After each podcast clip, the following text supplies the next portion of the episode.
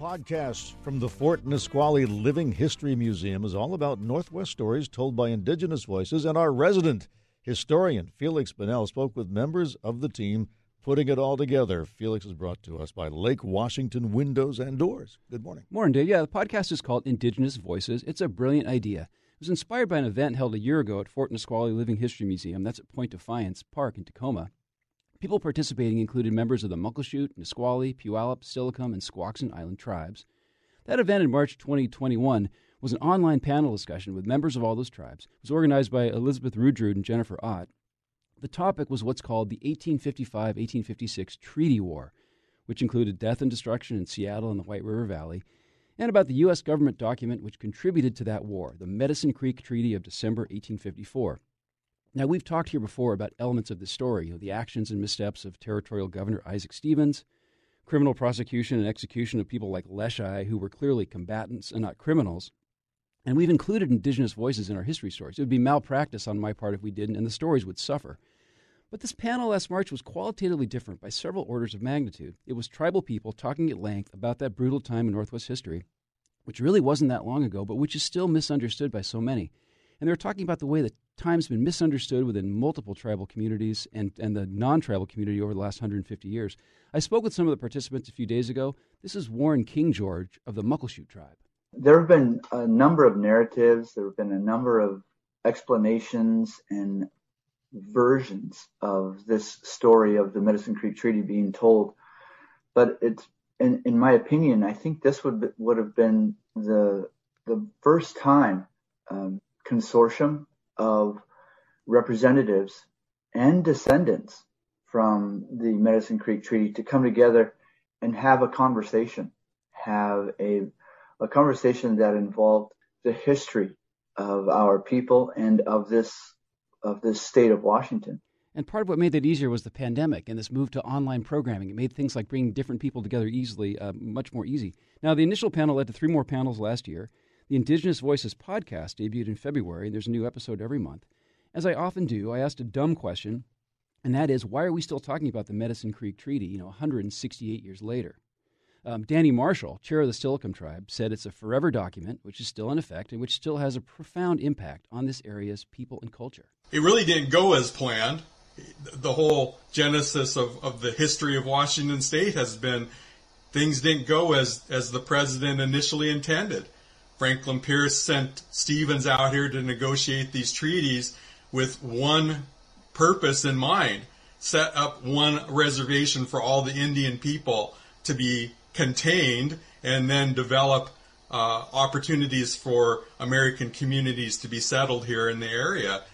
You know, and hearing the voices of tribal people talk about the treaty wars, it's in a way it's inspiring. It's almost like any story about someone defending their homeland, whether it's Ukraine or the White River Valley. Now, these are not frothy discussions. Um, Warren King George says the conversations for the panels and the podcast have sometimes created difficult moments, uncomfortable moments, and powerful moments. You know, we can try to imagine, you know, what some of the emotions that were going through our ancestors' uh, minds at that time and in their hearts. You know, the the perspective of you know someone who's willing to lay down their life and fight for what they believe in to their death that we don't want to move our people here. Uh, we don't want to give up these resources there. We want to retain our our home, our homeland, the place that we feel most comfortable. We're willing to fight for it uh, to our to our last breath. And you know, it's sometimes that can get a little emotional. You know, when you're trying to explain to somebody why it is Native American feel the way they do about their homelands, about their traditional territory. You know, one thing I often feel when I talk to someone with deep roots here is that I'm ignorant. You know, I've read a lot of the material about Indigenous history, much of it written by white people, of course. And I've traveled around the region and I've paid attention to the stories.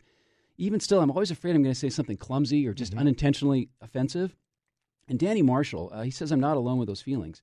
He says the panel discussions in the podcast might help address this phenomenon, make people more knowledgeable, or and gives them an opportunity to to try and reach out and, and get more information. At least feel comfortable asking the questions when they come to our museum, so they're not saying, you know, I'm the dumb person that really doesn't know anything. I'm afraid to ask something because I don't want to offend anybody.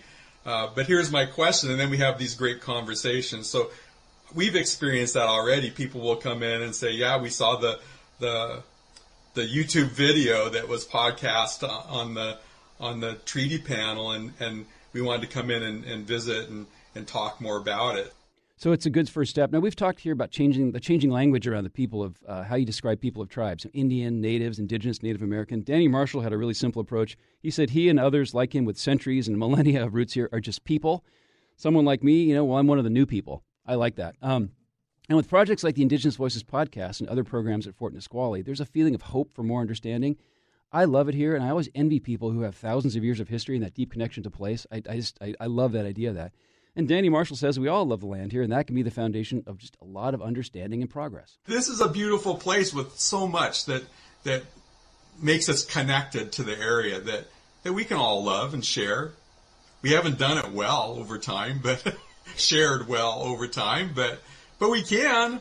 and it's those indigenous voices that take something that sometimes seems so abstract um, and makes it more concrete, and that's pretty cool. So it's available wherever you want to get your podcast, and we'll have links to it at My Northwest. So it's it's a great project that's probably decades overdue. Well, it's good to see that. Uh, excuse me. That, that uh, kids are finally getting. I'm talking about school kids now. A realistic um, introduction to American history, unlike the ones that we got. I mean, yeah, there Yeah, you go. yeah. I mean, we grew up. My generation anyway grew up thinking that we there's this big empty country that we discovered and Yeah.